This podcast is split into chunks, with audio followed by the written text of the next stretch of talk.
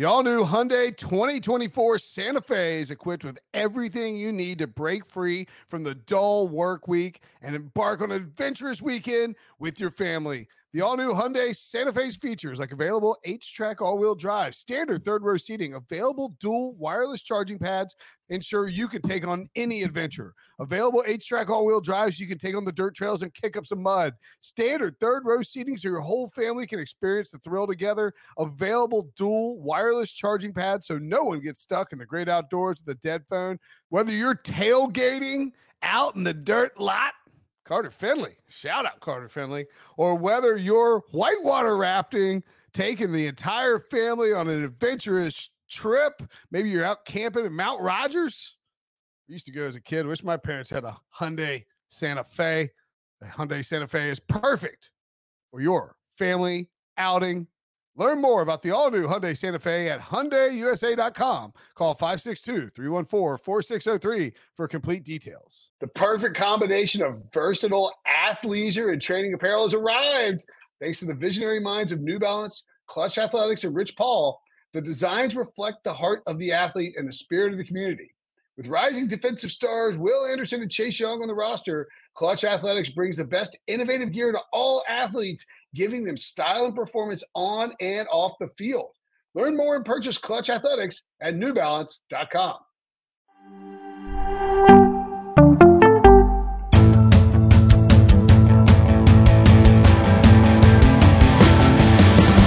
This is the old Pick Six Podcast, and this is Sunday Night Super Friends. That's Will Brinson. That's John Breech.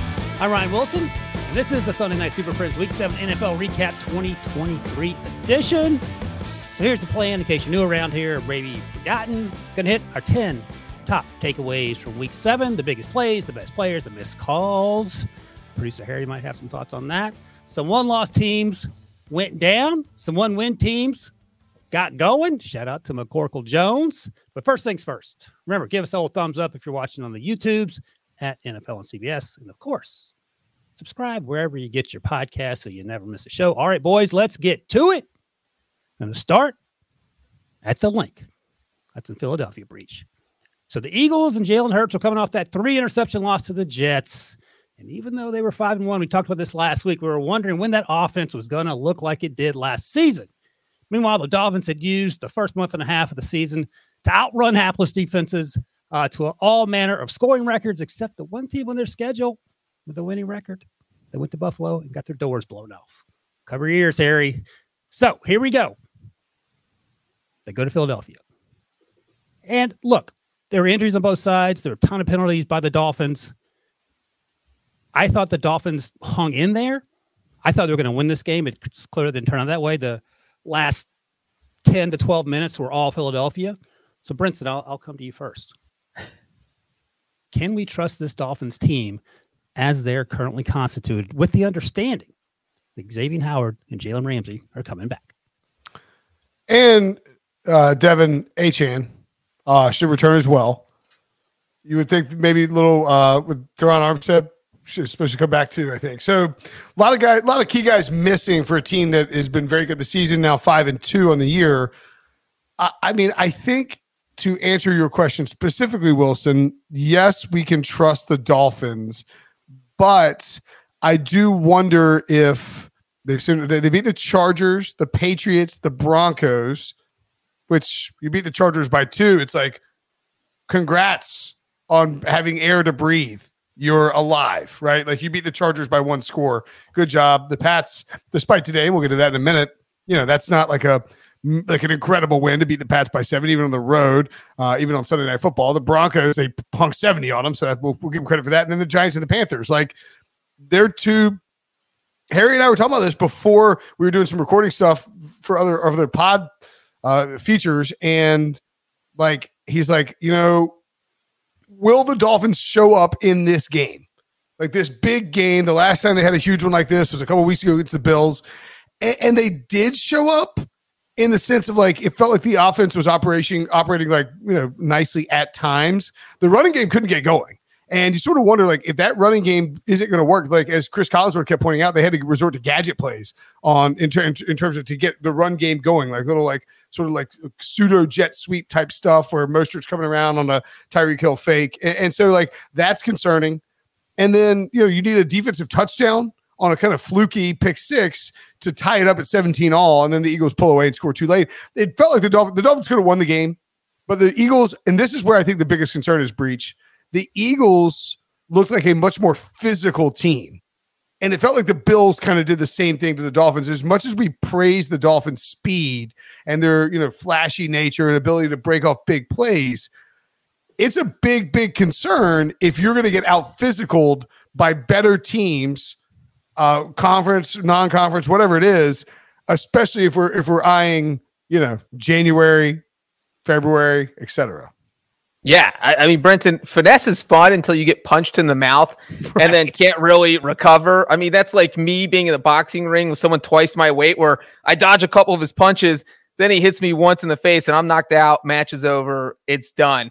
I will say right now, I don't trust the Dolphins against good teams. I talked about it a little bit on the podcast, the Power Ranking podcast last Tuesday, just that you look at the teams they've beaten. Every team they've beaten has a losing record. We have now seen them play two teams with a winning record, and they have lost those two games by an average of 21 points per game. That's 3 touchdowns. And so, yes, they were missing people tonight, and yes, they did have some bad calls go against them, but the flip side of that is you looked at the Eagles' domination. The Dolphins only scored 17 points. Jalen Hurts personally gave them 10 of those. He lost the fumble that led to a field goal where the Dolphins didn't get a first down. They just went 3 and out and kicked a field goal. And then obviously the pick six on a pass that he probably shouldn't have thrown.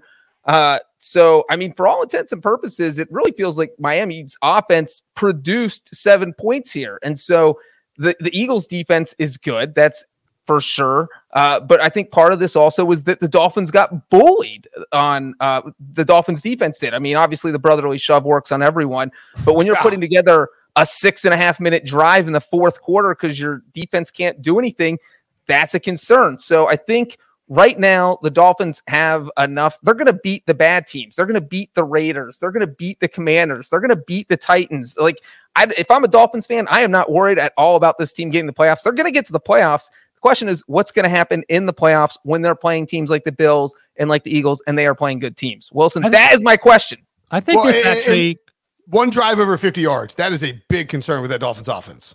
Yeah, to follow up on that. So a couple things, and you guys are both right. You're not wrong. And Harry, this is a little glimpse into passive aggressive Breech. When his team isn't playing or not doing well, he loves to take shots at other teams that are doing well. Typically, it used to be me and the Steelers, but since you're high on the horse right now, watch out. And the Steelers are 4-2, and Breech can't figure out why or how. Yeah, I can't either. But here's the thing. So one offensive touchdown by the Dolphins. Brinson, you sort of touched on it. No Terron Armstead, the left tackle. Connor McGovern, no center. Isaiah Wynn went out in the first quarter. Lester Cotton came in and immediately got a hold that brought back a big play. And I think that affected the running game more than anything else. Shout out for Chase Claypool. He got on the field, so I'm surprised I didn't save the game for him. But I'm not making excuses with the injuries because every team has injuries and they can point to them, but they have some pretty big ones. So if they get Terron Armstead back, they get Connor McGovern back in the middle of that defense, and Jalen Carter made himself very familiar with the folks of that offensive line. They get Xavien Howard back. They get Jalen Ramsey on the field for the first time. I think that looks different in the division. Now, to your point, Breech, it may not change anything when we get to the end of the road. But I think the positive for me is that we're not talking about Tua being the issue. Because a lot of times in recent years, it's like, well, Tua can't stay healthy. Tua won't get rid of the ball. Tua is doing everything to move that ball, move the team up and down the field. Jalen Waddle went out with a back injury for, a third of the game, and he wasn't quite himself when he came back. Again, I'm not making excuses. I'm just saying when they're at full power, they're hard to stop. But I had the same thoughts you guys did when I was watching. Like, this team, they're not as tough as the Eagles are, and we were taking a lot of shots at the Eagles last week for the way they played that game. I give them credit, and this isn't a conversation about only the Dolphins in the sense that we're not giving credit to the Eagles, but the focus of what we're talking about here is what can we take away from this in terms of what it means for the Dolphins' future. I feel pretty good about the Eagles. FYI, Mike Garofalo of NFL Media just tweeted out a video of Jalen Hurts hobbled. He's like, Jalen Hurts clearly battled something tonight, was hobbled as he was running off the field. Yeah, I don't want to read too much into it, but you know, Hurts played really well. 23 or 31, 279, two touchdowns. The interception was off of, just a fluke pick six there. A.J. Brown with a monster game. Dallas Goedert, also a big game. But, like, man, week 7, Jalen Hurts hobbled isn't great considering the number of times that they run this brotherly shove and the push. I think that's at least – I think the Eagles – but Breech said, the Dolphins are fine. They're going to get in the playoffs. Eagles are fine. They're 6-1. They've stacked a bunch of wins on the easier part of their schedule. It's going to get harder as we move forward. Jalen Hurts a little banged up, but this is a deep roster, a very talented roster, and they've won these close games in ways that we sort of didn't think that they would. So, yeah, I mean, Philly is in great shape. I think Philly and San Francisco through 7 weeks, and San Francisco plays tomorrow night, of course, but or Monday night. Like, you know, they sort of are who we thought they were. There's no reason to be concerned about them. The Eagles? Yeah, you okay with the Philly and San Francisco? Well, San Francisco, we can talk about that later. I mean, I don't know if I feel great about the way I just meant the top two teams. Like, it was like you were looking at the NFC and you're like, all right, like, even if the Eagles regress a little bit, they're still going to, like, cakewalk to the playoffs because they have a really deep roster. We believe in what they've got. And that's sort of borne itself out. And we see the passing offense kind of come alive tonight. And you realize that the Eagles can, and this is what we learned last year, is they can win in different ways. You know, like the running game was fine tonight, but not great. The brotherly shove is unstoppable, and they can win in the pass game if they have to. All right, Bruce. Yeah, except just real quick, Jalen Hurts, if that's anything. If that's a thing. That's a thing. There's Gardner Minshew right there either, yeah. You got Marcus Mariota there as the backup. Yeah. Jalen Hurts hurt would be bad. And Tanner McKee out of Stanford. Don't forget him, Breech. Do not want to forget him. He's pretty smart because he went to Stanford. All right, moving on. We are going to Maryland. I love Maryland. Baltimore Ravens. Who doesn't love Maryland and crab cakes? So last week we're like, all right, which Ravens team, you know, the same conversation we just had about the Dolphins, which Ravens team is going to show up from one week to the next? And in preparing for this game, I was all in on the Lions like everyone else. You know, you can memorize the talking points at this point. They scored 14 or more points in the last 4 games. The big issue with their defense was giving up nothing in the run. They literally had given up 388 yards in the run game over the course of the season, which was historically great. They were getting after the quarterback by rushing 4. All the things that would make you concerned if you were the Ravens, especially since the Ravens, Breech, historically find ways to lose games in the fourth quarter in new and exciting ways. This game was over shortly after kickoff. I think it was a 7-play, 75-yard drive or whatever. They scored a touchdown, the Ravens did, and that was a wrap.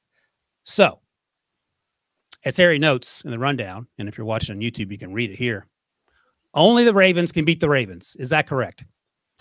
I mean, I don't think that's correct. We saw them lose to the Steelers 2 weeks ago, your Steelers, and only score 10 points, and that's the... Yeah, but wait, let me stop you. Feels like we put that on the Ravens. I mean, I don't know. You know how they lost that game. They dropped 27 passes. And Lamar threw like an injury interception. Drop passes happen, just like injuries happen, or like whatever you put it on. It's drop passes are like, that's beating yourself. All right, let's go. Let Breech make his point. But you still only scored 10 points, so maybe you scored 17. It's still, we're talking about a team that scored 10 points 2 weeks ago. That's my point. No, but I mean, I've said the Ravens are the best team in the AFC North right now. I picked the Ravens to win the AFC North this year, and I had the Bengals and Ravens in my AFC title game in my preseason prediction. So I have been all about the Ravens all season. I think this is a good team. They finally put it all together. And, you know, obviously there was going to be an adjustment period with Todd Munkin's offense, and it looks like it took exactly 7 weeks for this thing to get adjusted to, because Lamar Jackson was out there just slinging the ball. His receivers weren't dropping passes, and now that we know how scary the Ravens' offense can be, if this is what they are going forward, if they consistently do this, they might put up 40 next week because they're playing the Cardinals. So if we see this for a 2 or 3 week period, then I'll be convinced that, bam, Lamar Jackson has mastered this offense. But again, if you forget about the Steelers game, they only scored 19 against the Colts. So there's been some games. I mean, even last week against the Titans in London, they scored 24. They kicked 6 field goals. So the offense has been getting better every week. And if they consistently do this, then this team is scary because they play the type of football they can run the ball. They can, and if Lamar Jackson's thrown for 357 yards, that's equally scary. So yeah, I think the Ravens have the potential to be one of the most dynamic teams in the AFC. I'd probably put them at number 2 in the AFC right now. Yeah, I'm not going to argue with that. So what's interesting, and I actually only noticed this because fellow podcast host Katie Mox is in a fantasy league. We were texting about a trade that she got offered in an expert league, and I won't rat out who the expert is that offered it. It was like trying to trade with her, but he's trying to acquire a Ravens receiver in the process. And I was like, man, that's kind of like interesting. It was just bizarre, but I looked at it, and the Ravens' schedule coming up is so conducive to this offense exploding. They have the Cardinals next week. Cardinals 31st defense coming in this week by DVOA. Very bad defense. Tremendous defense. The Ravens should be able to throw the ball at will against them. Seattle, number one run defense in football. We should see the Seahawks. We should see the Ravens be able to throw against them. The Browns, of course, very good defense. So that'll be a low-scoring divisional game. The Bengals the week after that. Could just turn into a shootout. We've seen those Bengals-Ravens games explode before. And then at the Chargers, who, you know, you could end up in a 41-40 game or something like that. And I think that's interesting, the schedule, because when you look at what the Ravens did in this particular game, Lamar just in an almost borderline immaculate game, right? I mean, 155.8 passer rating, 21 of 27, 357 yards, 3 touchdowns, no picks, ran another touchdown in, didn't have to run much, only 9 times for 36 yards, distributed the ball to a ton of dudes. Gus Edwards was the leading receiver with 80 receiving yards. He was on 1 catch. 6 targets for Zay Flowers, 4 catches, 75 yards. 6 targets for Mark Andrews, 4 catches, 63 yards, 2 scores. And then 7 targets, 5 catches, and 49 yards for Odell Beckham. Like, this is sort of what we thought we might be getting from this Todd Monken offense, is a nice, more even distribution, a more aggressive passing game, the ability to put the ball down the field, let Lamar look like this. Man, if you can find him 10-1 or higher for MVP, go bet that. I think I saw 8-1 on DraftKings earlier. He was like 15 to 20 to 1 in that range before the week. This schedule is conducive for the Ravens offense to really put up big numbers. And I think Lamar, especially with the Eagles beating the Dolphins, Lamar could be the MVP favorite in 3 weeks. All right, let's talk about the other team on the other side, because the Ravens look fantastic. I don't even know if we need to look ahead to their schedule to see how they're going to do against bad defenses, because they just beat the crap out of a really good defense after the game. Head coach Dan Campbell said we got our asses kicked, and he was right in every single word he used in that sentence. But, Breech, I'll ask you the same question we just asked about the Dolphins and the Ravens, actually. This is going to be a recurring theme on the show. Where does this leave us with Detroit? All right, well, obviously I was concerned about the Dolphins. I am not concerned about the Detroit Lions for 2 reasons. Number one, they play in the NFC North. So they lose this game. They are still 2.5 games up. And even if the Vikings win on Monday night against the 49ers, which doesn't seem likely, they could maybe. But even if the Vikings were to win that game, the Lions still have a 2-game lead. So this, in that sense, doesn't hurt them. They still feel like the best team in that division by far. And then the other reason is that, like, Lamar Jackson just does this to NFC teams. It's a shock to the system. They only see him once every 4 years. They have no idea what they're going up against. They have no idea how to prep for it. Lamar Jackson, fun fact, is 16-1. 16-1 in his career against NFC teams. He just dominates NFC teams. And so if I'm the Lions, I take the film, I set it on fire, I throw it in a trash can, I dump it on Wilson's front lawn, and I move on with life. And that's it. And that's you couldn't stop Lamar Jackson. Great. There's no other Lamar Jacksons in the NFL. You don't have to worry about it. And if you get to 10 wins, you're probably winning this division, and you're already halfway there. You're 5-2. Your only 2 losses are to the Seahawks in a close game at home after you beat the Chiefs in week 1. It was, you know, sort of, I think maybe that's my one concern with the Lions here, right? They're too long. And look, like, you lose at Baltimore, it's not a big deal. You get blown out by Baltimore, a little bit concerning, but the 2 losses for the Lions come, one in week 2 after beating the Chiefs on the road, and then 2 in week 7 after going to Tampa Bay, just sort of, 20-6 is the final, but you look like a dominant team. And I'm guilty as charged here. Like, everyone's crowning the Lions as they're in the club of the elite teams in the NFL and the NFC.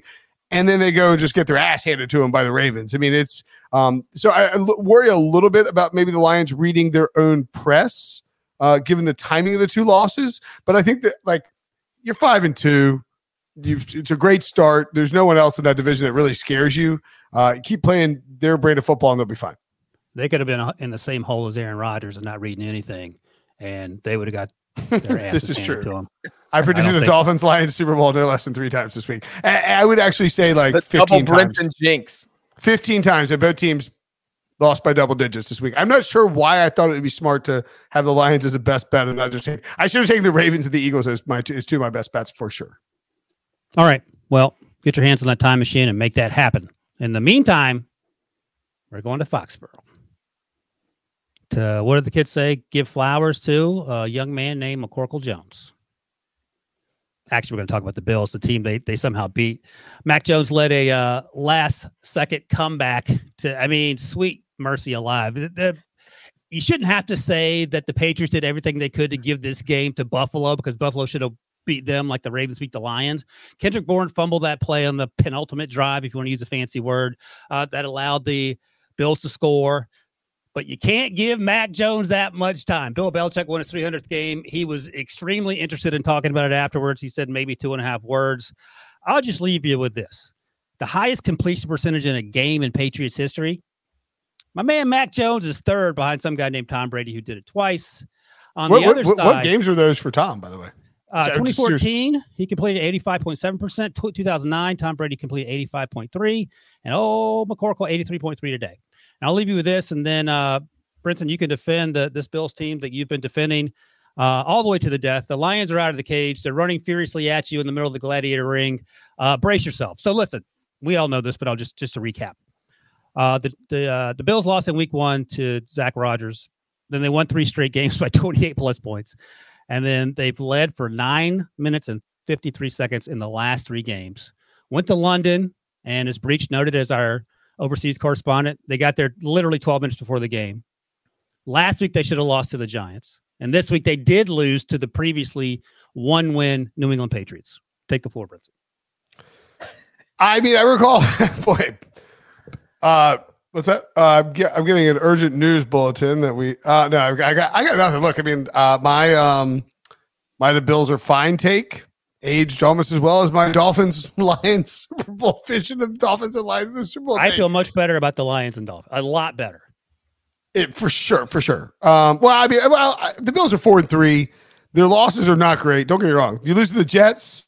You lose overseas to the Jaguars. The losing to the Patriots in New England is just real bad and unacceptable, I think, is the word. And I want to take a little bit of ownership here for including the Bills minus 8.5 on the road in a divisional game as one of my best bets. I do think at one point the Bills were leading enough where it weren't the Bills up. No, they were getting blown out the whole time. Is that right? They were getting blown out the whole time. They were 20-0. Yeah, real quick. The Bills were losing the entire game. They're up 25-22. They're up 25-22 until they scored with 1 minute and 58 seconds left in the fourth quarter. You can't give Mac Jones that much time, Breech. I was thinking about, like, believe me, I was watching that game thinking a little pick six for a backdoor Bills cover, and like the world is. If you took the Pats, you're furious. I'd pick the Pats against the spread every single week until this week, so I'm pretty pissed about this one. But yeah, like, look, I mean, it's just sort of a reminder that one, any given Sunday. 2 divisional matchups count. That's 300. By the way, that's 300 wins for Bill Belichick. He's been working for a few weeks to try and get there in his career. Just the third coach to do that. And like, we got a great Mac Jones game. And I think, I mean, there has been more heat on the Patriots the last couple of weeks. Like, we're like, Bill Belichick on the hot seat has just been a thing. And you go out and you beat the Bills. You're just 2-5. You're not necessarily a good football team, but it's sort of a season saver. And kind of like, you know, you just pull a little air out of the balloon and everybody take a breath here, I think. Hey, Breech, let me throw you some fun facts. Yeah. Let me throw you some fun facts, and you can take this away here. So the Patriots snapped a streak of 17 straight games without scoring 28-plus points. If you're Sean McDermott, defensive mind, looking a lot like Brandon Staley, what the Sam Hill is going on where you're letting this team score 29 points on you? Where you held the Miami Dolphins to 20 points. You held your team last week, the Giants, to single digits, and the New England Patriots scoring 29. It doesn't make any sense at all. I don't know how Mac Jones decided to have his MVP game. He pulled this one out of his behind. I mean, this was the Mac Jones the Patriots thought they were going to have all season, and he finally shows up. in week 7. So I'm sure Belichick is a little bit happy about this, because now he doesn't have to answer questions about whether Bailey Zappi is going to start and whether Mac Jones is going to end up on the bench. The one thing about the Bills, though, that does concern me at least a little bit is that Josh Allen, his shoulder got banged up against the Giants. So he's been dealing with kind of the shoulder injury, and they're like, it's a non-issue. And that's kind of what happened last year with his elbow injury, where the Bills offense just took a huge step back after that. And every week it was like, no, he'll be fine. And every week it was, he's looking less accurate and he's trying to force things in there that he can't force anymore because he's not 100% healthy, where, Josh Allen can throw a laser 45 yards downfield on a dime. But when he's banged up, he can't do that. When his shoulder's bothering him or his elbow or whatever the injury is. And so he's trying to do things that he can't do because of the injury. And we saw him throw an interception against the Patriots. We saw him throw a few inaccurate passes. So I would say there's a little bit of concern with Josh Allen, especially because they have to turn around and play on Thursday night this week. Not that I do think they'll beat the Buccaneers, but just you get no break. You're going to get beat up. The Buccaneers have a decent defense. And so that would be my minor concern with the Bills, that you got to make sure Josh Allen's 100% healthy. I think he's 100%. Hold on. Let me just throw this at you, Brinson. Here's the question. So Dalton Kincaid was targeted 8 times. Dawson Knox is out of the picture, apparently. Stephon Diggs targeted 12 times. Then James Cook, the running back. Let's keep scrolling. Gabe Davis, 1 catch for 6 yards. Yikes. This isn't working. Yep. Look, the offense, not great against the Pats at all. I mean, Stephon Diggs, 12 targets, 6 catches. When does Stephon Diggs catch 50% of his targets? Like that maybe has me a little nervous about the Allen thing that Breech mentioned, because like that sort of accuracy is extremely concerning. And then you have Dalton Kincaid 8 for 8, right? But like if he and Diggs are that far off, and you have Gabe Davis 5 for 1, like you're talking about guys who are generally going to be a little bit further down the field in terms of where he's targeting them. That's concerning to me. I think the bigger worry I would have, at least with the Bills, though, is that the injuries on defense. Like if you're letting Mac Jones in the past toss up 29 on you. And this is, by the way, coming into this game, the Bills had won 6 of the last 7 against the Patriots, and they were 5-2 against the spread, and had really, like, just since Tom Brady left, had basically said, all right, you don't have Tom Brady anymore. We're stomping you, and we're making sure you know that this is our division now. And so this win, like, I don't know, the win game broke Sean McDermott's brain. I hope this one doesn't do the same thing. Well, I mean, they lost. They should have lost to the Giants. They no-showed for the Jacks. I don't even know if this is just the Patriots. I mean, I'm telling you, like, there's concerns on the offense with Josh Allen and with the defense. I just didn't want you to besmirch McCorkle's name. I mean, and I'll be honest, as I was watching the game, as you were watching it, I said, please, for the love of God, throw the ball Mac Jones and throw it close to the ground, because it is going to get intercepted, you wily SOB. All right. Just so you guys know ahead of time, Mac Jones probably get my MVP at the end of the show. For now, though, going to take a quick break. When we come back, we're going to talk about how good this Browns team really is right after this. Robert Half research indicates 9 out of 10 hiring managers are having difficulty hiring. If you have open roles, chances are you're feeling this too. That's why you need Robert Half. Our specialized recruiting professionals engage with our proprietary AI to connect businesses of all sizes with highly skilled talent in finance and accounting, technology, marketing and creative, legal, and administrative and customer support. At Robert Half, we know talent. Visit roberthalf.com today. This episode is brought to you by Progressive Insurance. Whether you love true crime or comedy, celebrity interviews or news, you call the shots on what's in your podcast queue. And guess what? Now you can call them on your auto insurance too, with the Name Your Price tool from Progressive. It works just the way it sounds. You tell Progressive how much you want to pay for car insurance, and they'll show you coverage options that fit your budget. Get your quote today at Progressive.com to join the over 28 million drivers who trust Progressive. Progressive Casualty Insurance Company and Affiliates. Price and coverage match limited by state law.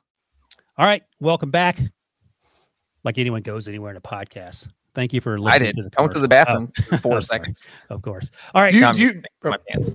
I was asking a question. I wear a diaper while we podcast? Maybe. I was going to ask Wilson if you ever, like...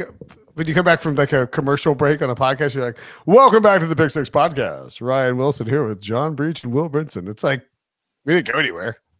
Yeah, that's what I just said. That's why I felt silly. I know. I agree with you completely. Oh, yeah. All Wilson, right. I'll start going somewhere during the break so you can feel good about saying it. Yeah, Harry will cut back early from commercial. You'd be walking in circles behind your desk. I guess I do leave and like fill up my cup during commercials sometimes. Yeah, you. I was actually talking specifically to you, so actually it does work. You go pee. You haven't gone to the bathroom on a podcast in forever. I don't think you can say that word anymore. FCC violation. Bathroom. All right.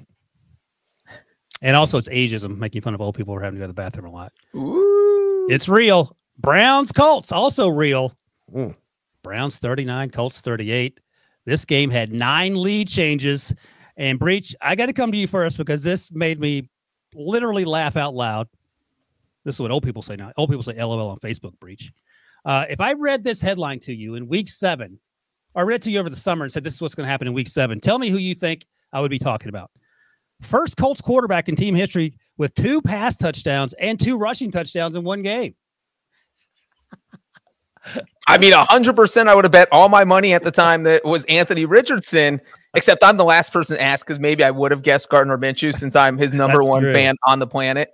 I mean, in the first half, I was actually going to text you guys and be like, what? First round pick for Gardner Minshew? I was feeling the same way. So this is more about the Browns, but I thought that was funny. Gardner giveth and Gardner taketh away, but I think that also applies to taketh away in terms of Myles Garrett and how dominant he was in this game and how he had to drag this team in the first half, at least, over the finish line because Deshaun Watson, and maybe we should start here. What's the deal with Deshaun Watson? It looked like he got concussed. Kevin Stefanski didn't bring him back in after the first half. They went with P.J. Walker, who was just doing crazy things because that's how P.J. Walker operates. Later, they said it was his shoulder with Deshaun. So I don't know what the deal is, but he did not come back in. He was on the sidelines cheering happily for his team as they won. This team feels like a playoff team, but they have to get the quarterback situation sorted out. So how do you get the quarterback situation sorted out? So this has been lingering, and I've mentioned it a few times, and I mean, Lord knows everything else I've mentioned a few times this week has been dead-ass wrong, so like take this with a grain of salt. But 2 weeks ago when Deshaun didn't play, Kevin Stefanski, and I need to go like find the actual quote, but it like threw me for a loop when I read it. It was like, Stefanski was basically like, so he didn't play against before the bye, he didn't play against the Ravens, right? And then he didn't, and then he was also like, you'd think, like, come back from the bye. He was medically cleared to play against the Ravens. Exactly. And Kevin Stefanski said, Deshaun made the decision not to play.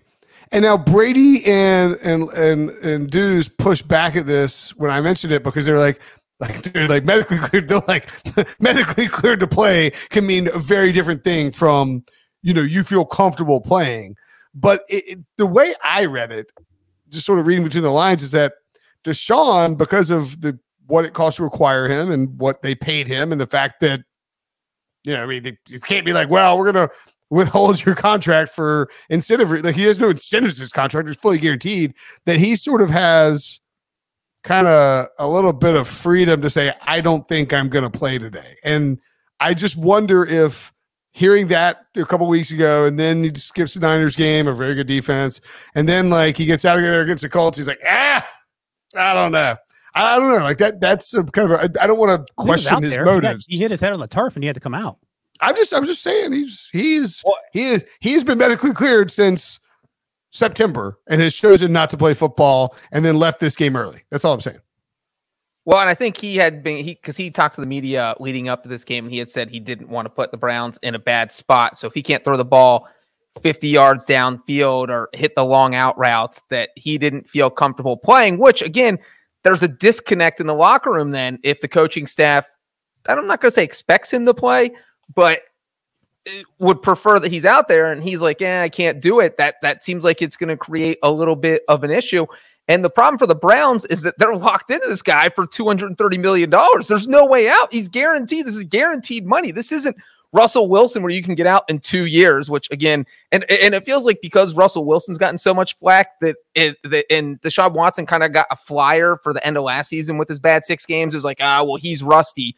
Well, now we're in week 7. There's no more rust. You are either able to play or you're not. And so far, Deshaun Watson has not been able to play. Luckily for the Browns, their defense has been so phenomenal. Wilson, you mentioned Myles Garrett. He had 2 forced fumbles, 2 strip sacks in the first half, blocked a field goal, almost single-handedly won this game. He was the MVP. Also gave up 456 yards and 6.8 yards per play to Gardner Minshew. So, I mean, they were incredible. Right. But they also forced 4 turnovers by Gardner Minshew, which was really the difference in the game.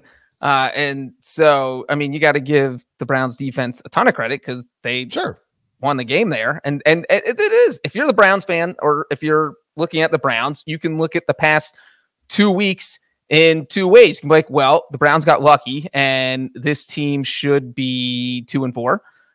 Or you can say that's what good teams do in the NFL. All games are close. They beat the 49ers on 2 because they missed a kick, and they beat the Colts by 1 because P.J. Walker actually came through and drove down and got them a touchdown. So I think the Browns defense is going to be a problem for the rest of the NFL. If they can get the QB situation figured out, they're going to be good. But if they can't, well, that's a big if, though, right? What do wins over Wilson say the odds are for the Browns to make the playoffs? They're currently inside the bubble, I believe. Absolutely, so they're the 5 seed as of right now, I believe. So that division, the Ravens, Breech's Ravens are in 6th place. I think it's probably percentage-wise, I would put it at like 40, like 9.4%. Well, I have the odds in front of me. What do you think the Browns are like? You know, obviously, yes or no, make the playoffs. Oh, yeah, yes. I mean, it's 50-50 the way I laid it out. I'll say yes. Yes is minus 205. Yeah, see, there you go. That's pretty. I mean, just put that in context. That's a lot for a team with no quarterback. For real. Yeah. Shout out to so Jim like Ford. I'm trying to find another. So like the Steelers, who are also 4-2, are minus 110 to make the playoffs. Yeah, no, that checks out. Quickly, I should point this out. And Breech, I just push back quickly, and I think you agree with this. I just think you're speaking generally maybe about Cleveland, but I think all of us last year were not impressed with Deshaun, rusty or not. And the thing that I kept saying, and you guys may have said it as well, I never was sure he was going to get back to the form that we saw when he was at his peak. You agree with that? Yeah, absolutely. And that was the whole thing. But and we all thought he was bad. We just gave him a flyer and said, he hasn't played football in a year and a half. So we're going. Yeah, exactly. And so real quick, though, I'm glad someone in the comments just mentioned it. I got to shout out Dustin Hopkins, who not only hit 3 field goals of 50 yards or more in this game.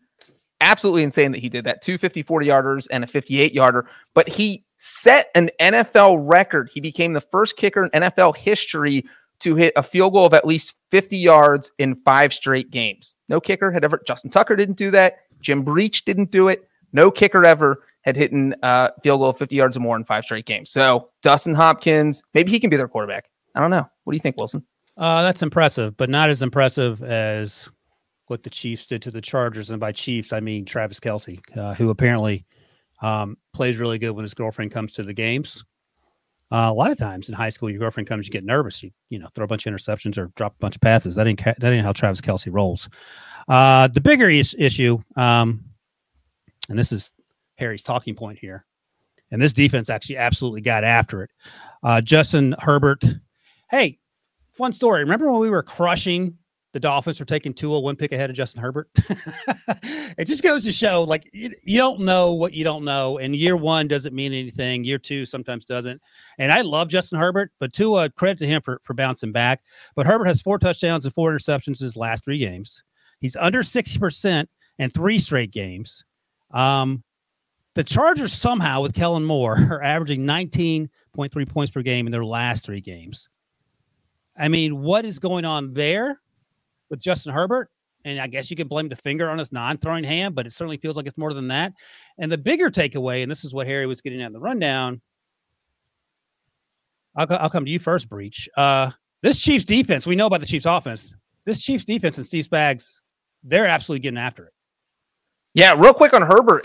We talked a little bit last week about, is he anti-clutch? Is it fair to say that after that game, after what he did in week 1 against the Dolphins, and now you look at this game where he went, I think, 7 of 16 for 100 yards with 2 interceptions in the second half. When your team needs you the most, those aren't numbers that you can afford to have, especially when you're in a shootout with the Chiefs. And the Chargers were absolutely in this game if they could have done literally anything in the second half. And one of Herbert's interceptions came when the Chargers had driven down inside the Chiefs' 10-yard line on their first possession of the second half. So they had a chance to tie the game, but Herbert threw an interception, so it didn't happen. But the Chiefs' defense played a part in that because they have been surprisingly good. It's like you get Chris Jones back in there, and now I think the Chiefs, the stat is that the Chiefs are the only team in the NFL that hasn't given up at least 21 points in a single game this year. They go 21 to the Lions. Or they haven't given up over 21 points in a single game this year. Since then, 21 to the Lions, 9 to the Jags, 10 to the Bears, 20 to the Jets, 20 to the Vikings, 8 to the Broncos, and 17 to the Chargers. Those are some not explosive offenses. Like, you're talking about like sub 21 against the Vikings, Chargers, and Jags. I mean, the Chiefs offense hasn't really clicked completely yet, but my goodness. This reminds me, I mean, this is, I guess, easy to say, but it reminds me of the second half of the season when the Chiefs won the Super Bowl, and sort of like that 2006 Colts team that won the Super Bowl as well, where, Peyton Manning, Patrick Mahomes, you don't have Marvin Harrison, Reggie Wayne at wide receiver, but you got Travis Kelce, and you have enough. Rashee Rice has been playing pretty well. Marquez Valdez-Scantling caught a touchdown. So like, you have enough pieces there where this offense is really good. Isaiah Pacheco running the ball well, but the defense is like playing awesome, but you're not entirely sure. There's Chris Jones is great, but there's nothing like, there's not like TJ Watt flying off the edge or Nick Bosa flying off the edge like every like three plays where something, like, it's just a really good team effort. And like, Spags gets tons of credit because he's done this before. He's done it in different ways, but it just feels reminiscent. Or even last year's defense when they win the Super Bowl, and they have a bunch of rookies in the secondary, and they kind of came on strong in the second half. It feels like the only question is like, is the defense playing too well too early? Can they keep this up for the full season? If they do, this team's going to win 14 games. Yeah, I don't know if there's such a thing as playing too well too early. I mean, right? I'm just saying, like, do you think? I mean, they get the Broncos and the Dolphins next, and they're by Eagles, Raiders, Packers, Bills, Pats, Raiders, Bengals, Chargers. I mean, surely they're going to give up like three or four 21-point games. I don't know, man. I mean, to play good football. Nick Bolton did leave with a wrist injury, so we'll see what happens with that. That, I think, was a dislocated wrist, so that's kind of important. But again, every team is injured at this point of the year. I think the bigger issue is not for Kansas City, because when we're saying things like, can this defense continue to kick people's asses, that's a good conversation to have. The other question is, what's going on with this Chargers team? I mean, it is just one thing after the next. They can't beat the Chiefs no matter what, and they're losing to teams they shouldn't lose to, and it is an absolute hot mess. And if your best player is playing like, Mac Jones on his worst day, you got some things to sort out. So, I mean, do you think Justin Herbert's starting to wonder if he's clutch? No, I think Justin Herbert's really good. I just think that he's pressing. He lost Mike Williams, Quentin Johnson. Or do you think he's going to send some anonymous emails in, like, maybe we should get a new coach? I mean, he may not be anonymous about it. I don't know, because it's just not working. He may do like a SoFi commercial. He's like, sure. Yeah. He may have been just fired from the Broncos, or just fired from the Chargers. And no, I mean, I don't know. This is a manhandling. I mean, they scored 34 against the Dolphins. It was actually close for 2/3 of that game. It was competitive, and then much like the Dolphins game at the end, it got away from them. Yeah, now that's fair. That's fair. Yeah, and I think it got away from them because of the quarterback. Oh, the pick in the end zone was just horrendous. No, it wasn't great. Was not great. No. I mean, there was a chance to tie it at 24, right? Yep. You can't throw that interception at that point in time. I think it was on third down, but that's still not an excuse. Like, you've got to get the field goal. You got to cut it to 4. Or let Staley go for it. I mean, Justin Herbert plays a bad football right now.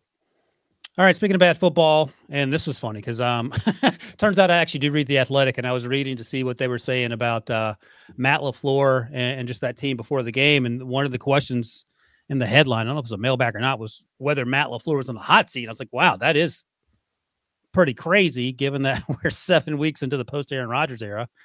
But he ain't getting a lot of help from this team. He said last week execution was a problem, and it wasn't necessarily saying, I think we can – I give this team a pass. We have to play better. And, Jordan Love had an interception at the end there. Wasn't asked to do a whole bunch. Only threw for 180. Aaron Jones played. That was sort of a surprise.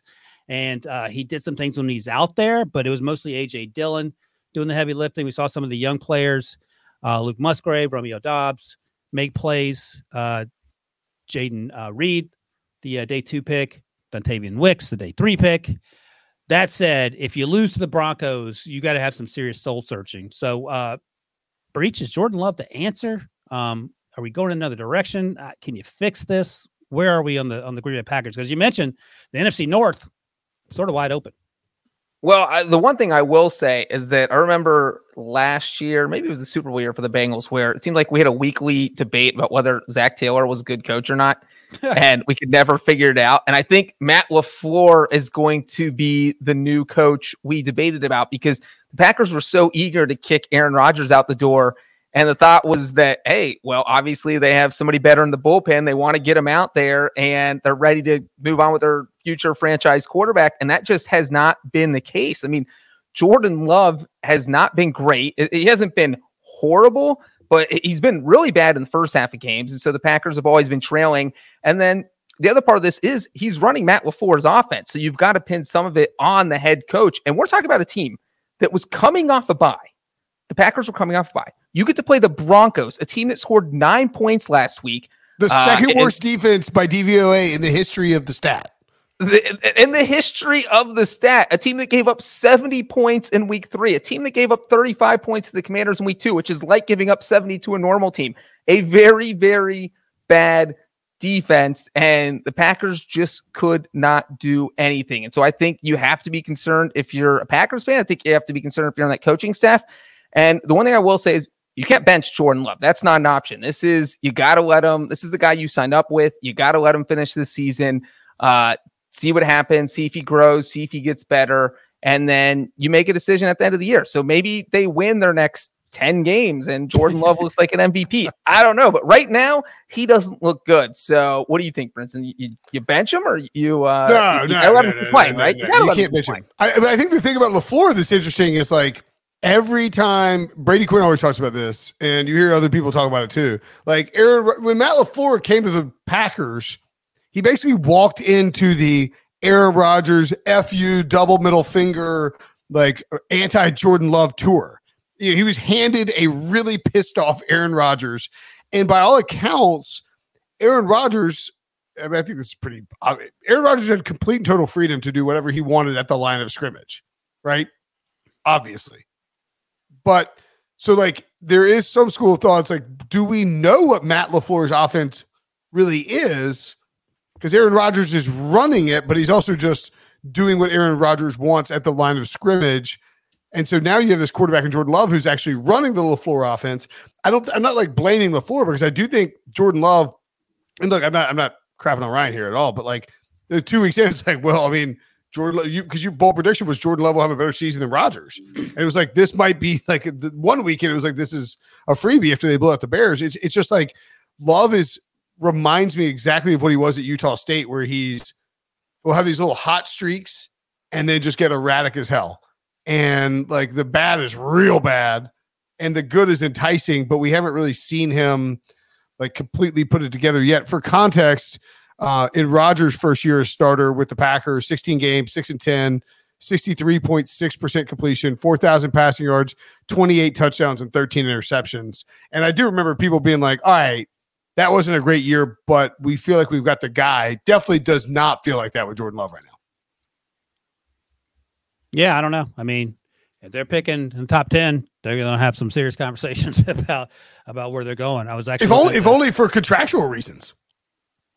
Yeah, he's on a like it's not like Jordan Love's on his first year of his rookie deal. Like you gotta if you want to keep him around, you have to pay him actual right. Yeah, I think he's on a 2-year short term deal. Right. Yeah. Well, right, but they gave him that extension that they can get out of after. I mean, probably after this season. I think the dead cap next year is like $12 million, something around there. So it's not like they're locked to him, and he's only under contract through 2024. So right. I'm just saying, this guy is. And look, they've had injuries on the offensive line and whatnot, and the receivers are all young. But I mean, he was completing 55.6% of his passes in 2023 coming into this game, and managed to go 21-31. Like he's the you can't teach accuracy, and it hasn't really borne out over the last 5 or so weeks. We shall see. Actually, I like Jordan Love, so hopefully it works out for him. But it doesn't matter if I like him or not if he keeps throwing the ball to the other team. Shout out to Russ Wilson for winning a football game. Somehow Russ isn't the problem on that team. So that's that's a positive development, I guess. He's just playing average football. That's it. Like and nobody else is. So you're like, it's not bad. It's not good. Whatever. It is what it is. Right. We're too busy yelling about Deshaun Watson and other quarterbacks who are playing terribly. So yeah, Russ, just stay in the middle. All right. Speaking of average football, I mean, we're living in a world. We're going to Los Angeles, in case you're keeping score on your map at home, Breech, where the Steelers had a home game basically at SoFi Stadium against the Rams. We're living in a world where the Steelers have the same record as the Miami Dolphins. The Miami Dolphins could play the Steelers 100 times, and the aggregate score would be 40 million to 4. And there'll be two safeties, no points scored by Matt Cannon's offense. And the Steelers would somehow win like 6 of the games, like with 4 points. Right. And they'd still come out of Matt Cannon would get an extension out of it. So let me just read you some stats, and then Brinson, you can defend. Before, I mean, do you want to like calm your nerves, take a break, and rethink the Matt Canada thing, or like do you? I mean, either way. Why did Harry want us to take a break? Oh, I was. Let's take a break. Sorry, Harry, I missed it. All right, let's take a quick break, and then we'll come back, and we'll tell you about how the Steelers snuck a win out at SoFi Stadium. Right for this.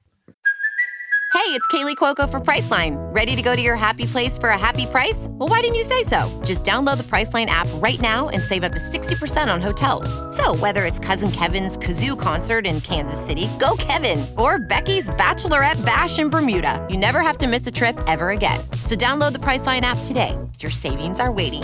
Go to your happy place for a happy price.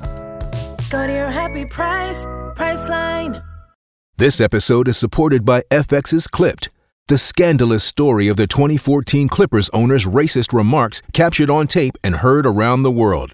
The series charts the tape's impact on a dysfunctional basketball organization striving to win against their reputation as the most cursed team in the league. Starring Lawrence Fishburne, Jackie Weaver, Cleopatra Coleman, and Ed O'Neill.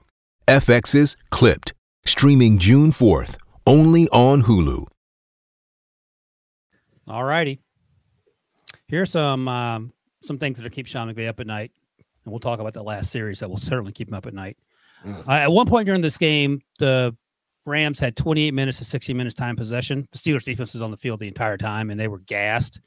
The Rams finished 9 of 16 on third down. The Steelers only 4 of 12. The Rams had one interception. It was T.J. Watt just going crazy. T.J. Watt, he thought that Joe Burrow was playing the way he was playing defense. He almost ran it back for a touchdown. They gave the Steelers a first down at the 7-yard line. And as Daryl Johnston mentioned during the telecast, it's not very often you get 7-yard drives. The Steelers offense needs to start doing things. And then we fast forward. Somehow the running game gets going. Somehow the Rams stall in the second half.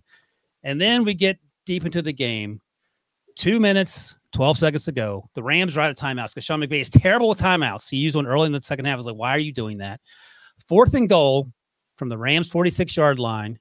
And Kenny Pickett is a lot of things, but he is not Jalen Hurts. They tried the tush-push, and he probably got negative yards. The guy who – the side judge who put the spot down clearly is a Steelers fan because they gave him a first down. And Brinson, because it was at 2:12 and because the Rams had no timeouts, it was not going to be an automatic review. And then when they came back from the 2-minute warning, the Steelers had to kneel out, and they won the game. The ball was at the 46, as I mentioned. There's a very good chance you would imagine that Matthew Stafford would either use – Puka Nacua or Cooper Kupp to find his way down the field, or Darrell Henderson, who ran for 4 million yards, but that was not afforded to him. So what did it make of this Rams team, who they had a loss sort of handed to them? But as Sean McVay said after the game, he said we did some things leading up to that he said the right things. But, I mean, there's no way in God's green earth the Steelers should have left that game with a win. Yeah, I mean, pretty disappointing for the Rams. I think so, absolutely.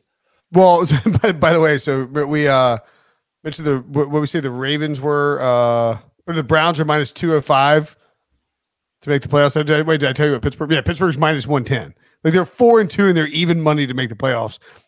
Pittsburgh feels very much, and like I'm not like trying to crap on the Steelers. Just like, I mean, Wilson, you would say this too, I think. I mean, like they feel like. Very like they're what negative 24 point differential and they're 4-2. Their offense is terrible. I mean, that's not a. It's pure smoke and mirrors, and like I think it was like more. You know, last week or 2 weeks ago, excuse me, it was Matt Canada. They scored that touchdown pass to George Pickens, and it's like everyone was ripping Matt Canada because he didn't celebrate right away. I think he was just like, "Oh my God, please no flags, please no flags." There's no way. That was not the play I called, not the play I designed. Kenny just went rogue. Just don't, no flags. And like, I'm going to maybe take credit for this and like clap and act like that's what I called. And then this week, like, he looked like, he's like, come on, let's go. Let's go. Like, this feels like, this is like NFL Iowa, where Brian Ferentz has to get 7 wins and score 25 points a game or else he loses his job. And it's you watching him and you're like, this is not going to happen. And they just keep winning games somehow. Any thoughts, Breech, about your schoolmate, Sean McVay?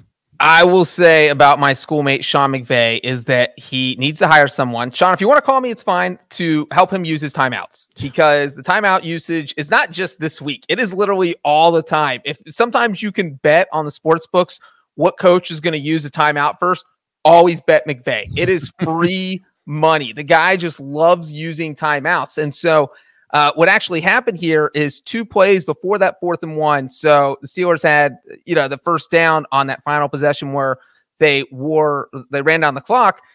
So the Rams used they used their first timeout in the 3rd quarter. They used their 2nd timeout on a 1st and 10, where the Steelers got 2 yards. They used their 3rd timeout on a 2nd and 8, where the Steelers got 0 yards. And then 2 plays later is when the Kenny Pickett thing happened. So literally, they used that final timeout 2 plays later. You can do that in the first half. You have to have a timeout at the 2-minute warning so this doesn't happen to you. Just keep one, because it's just as good after the 2-minute warning. Your goal is to try and save 40 seconds. And so you save the 40, whether it's on the front side or the back side. But really, it's the 3rd quarter timeout that bit them in the butt. And the other thing I will say is that the Rams dug their own grave here. You had one of the top 5 kickers in the NFL, and that day, you let him walk in free agency. Then you went out and signed the guy who had a meltdown in the playoffs last year, Brett Maher. And all Brett Maher did was miss 2 field goals in this game. He has now missed multiple field goals in 3 games this year. He is the only kicker in the NFL who has missed multiple field goals in 3 different games. And that's just... and he missed an extra point. So that's what you get for bringing in a guy who, look, kick or snap. It happens. You miss a few. You just mentally break, and it's tough to get it back. It's the Chuck Knobloch thing with the throws. Steve Sacks, if you're old. Yeah, Steve Sacks is just, he doesn't completely have it back mentally. Maybe he'll get it. Maybe he won't. But the Rams are riding this wagon, this bumpy wagon that's headed for a cliff. And they're like, oh, we don't care. We'll hope it works. So, call timeout, John. Yeah, Maher's definitely been an issue, and I'll be interested to see if they keep him through this week, if he's their kicker in week 8. All right, 2 more, and we'll get to these sort of quickly here. Man, the Giants and the Commanders was something that when you punish your kids, you make them watch this. 18 combined punts. Breech, you probably watched that game naked, but everyone else was very saddened by that. But I want to talk specifically, and Breech, I'm going to ask you this because you have great experience with, and actually I do sort of too, with young quarterbacks playing behind offensive lines that refuse to block for them. I'm talking about Joe Burrow in your case. Sam Burrow, they wish. Sam Howell was sacked 6 more times. He's been sacked 40 times this season, 2nd most by any quarterback through 7 games. The winner, of course, is David Carr, and David Carr held the record his rookie season 2002 at 43 at this point, and then he did it again in 2005. He had 37. How did the Bengals fix it, and how did the Commanders fix it, or is this something that people have to lose their jobs over and it's going to have to happen over a year or two? Well, I mean, there's a few ways to fix it. I don't know if the Commanders can do any of it. One, you get your ground game going. You say, hey, Brian Robinson, we need you to carry the ball 47 times. Antonio Gibson, you need to carry it 42 times. We can't throw passes because our quarterback's getting killed. You'd start adding a lot of screens into your game, but then defenses will catch on to that, so you can't do that all the time.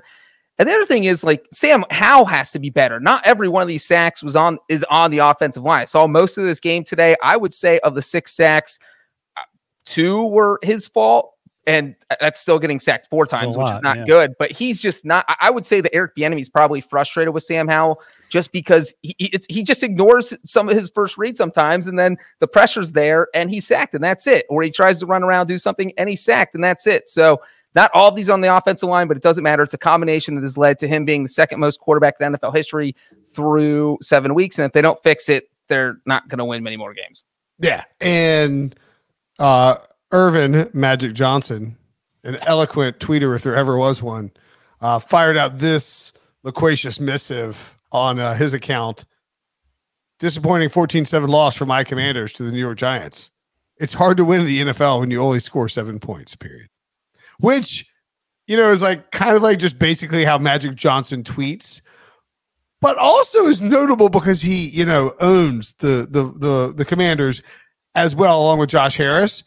And like, if my boss is tweeting out hard to win in the NFL when you only score 7 points, I'm getting my butt's hot, right? Like, you gotta feel like you're sitting on a seat heater. So I think Ron Rivera in deep doo doo, as Ryan Wilson would say. Yeah, it doesn't appear to be going well there. Someplace that is going well, but as Harry notes, it can't even. It's a Pyrrhic victory, as it were. Chicago, great story for Tyson Bagent. Saw him at the Senior Bowl, Division II Shepherd. I will be honest. I watched him at the Senior Bowl and said, this kid is overwhelmed coming from D2, playing against a lot of these kids from Power 5 schools.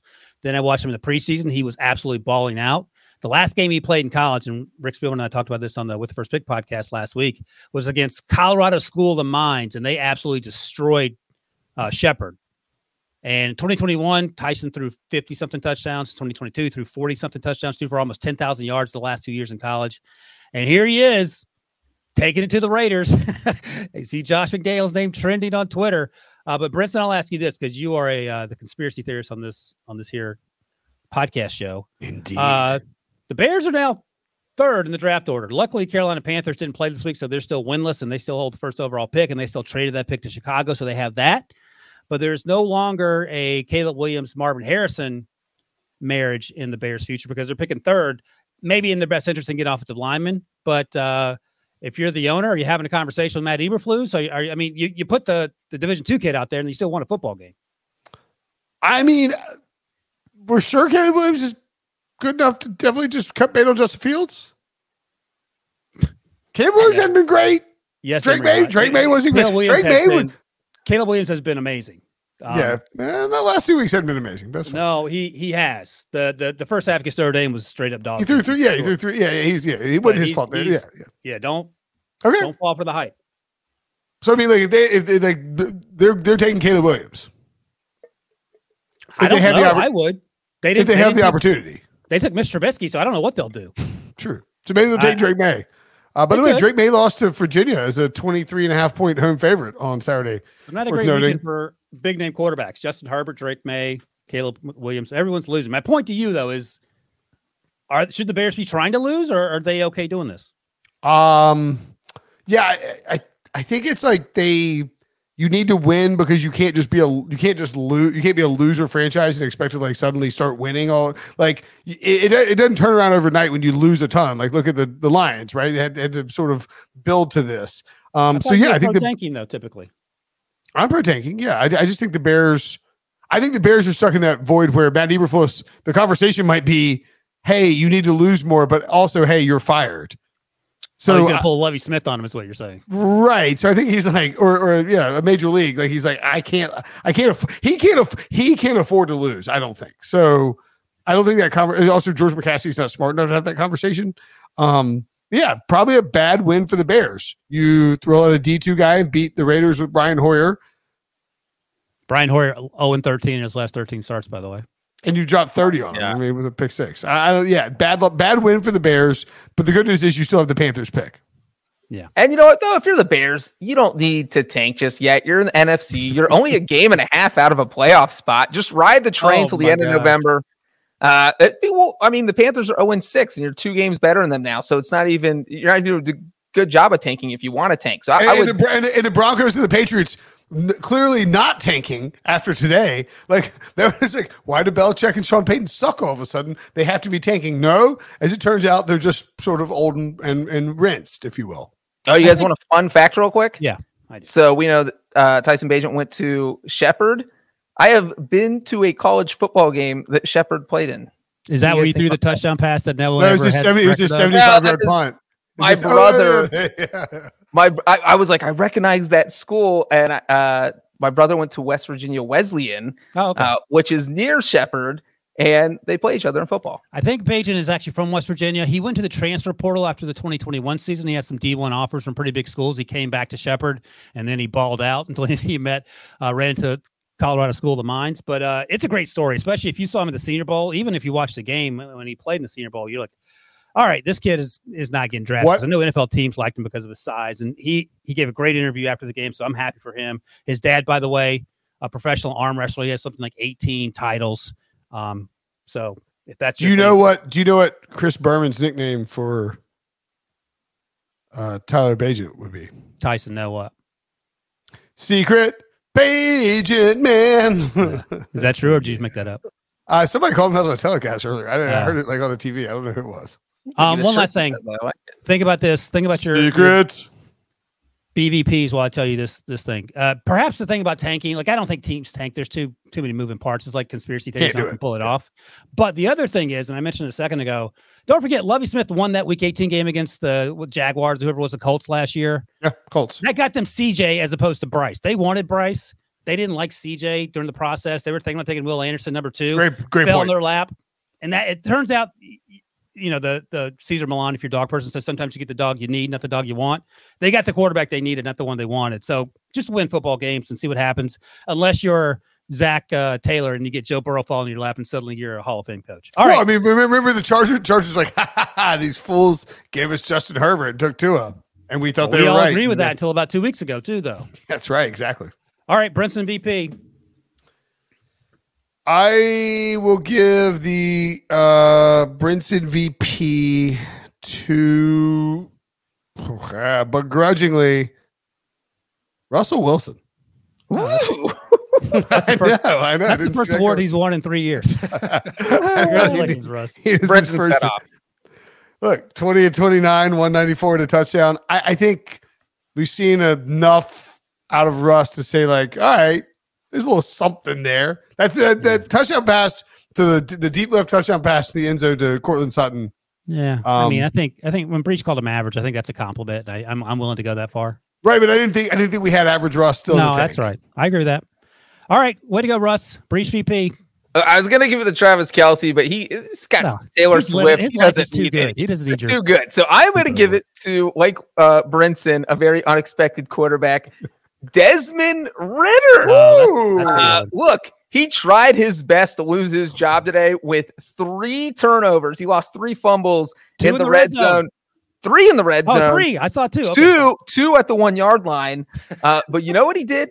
He drove the Falcons down, and he got a game-winning field goal from Younghoe Koo. He set them up. And that's what you need. You save your job by winning that game. And now, despite your play, your team is still in first place in the NFC South heading into Week 8. And that's about all you can ask for if you're the Falcons. So I think Ridder might have saved his job with that game-winning drive. And good for him. All right, Russ. So go ahead and give us a third quarterback we didn't expect to see today, Wilson. I can't believe Russ Ridder, and I can't believe Breech did this. I'm going with Younghoe Koo. That's the easy one, Breech. He had a 50-something-plus yard. How do you not take McCorkle? I already talked about him earlier, and I can't believe Breech besmirched Younghoe Koo's name. So I will go with him. All right, that's it. Week 7, Sunday Night Super Friends is a wrap, but don't worry. See you back here next Sunday night. In the meantime, you can check us out. Or check Pick Six Podcast out all week on YouTube at Bill. Where we get your podcasts. Thanks to Breech. Thanks to Brinson. Thanks to producer Harry. And thanks to all you guys who watch and listen. We'll see you guys later.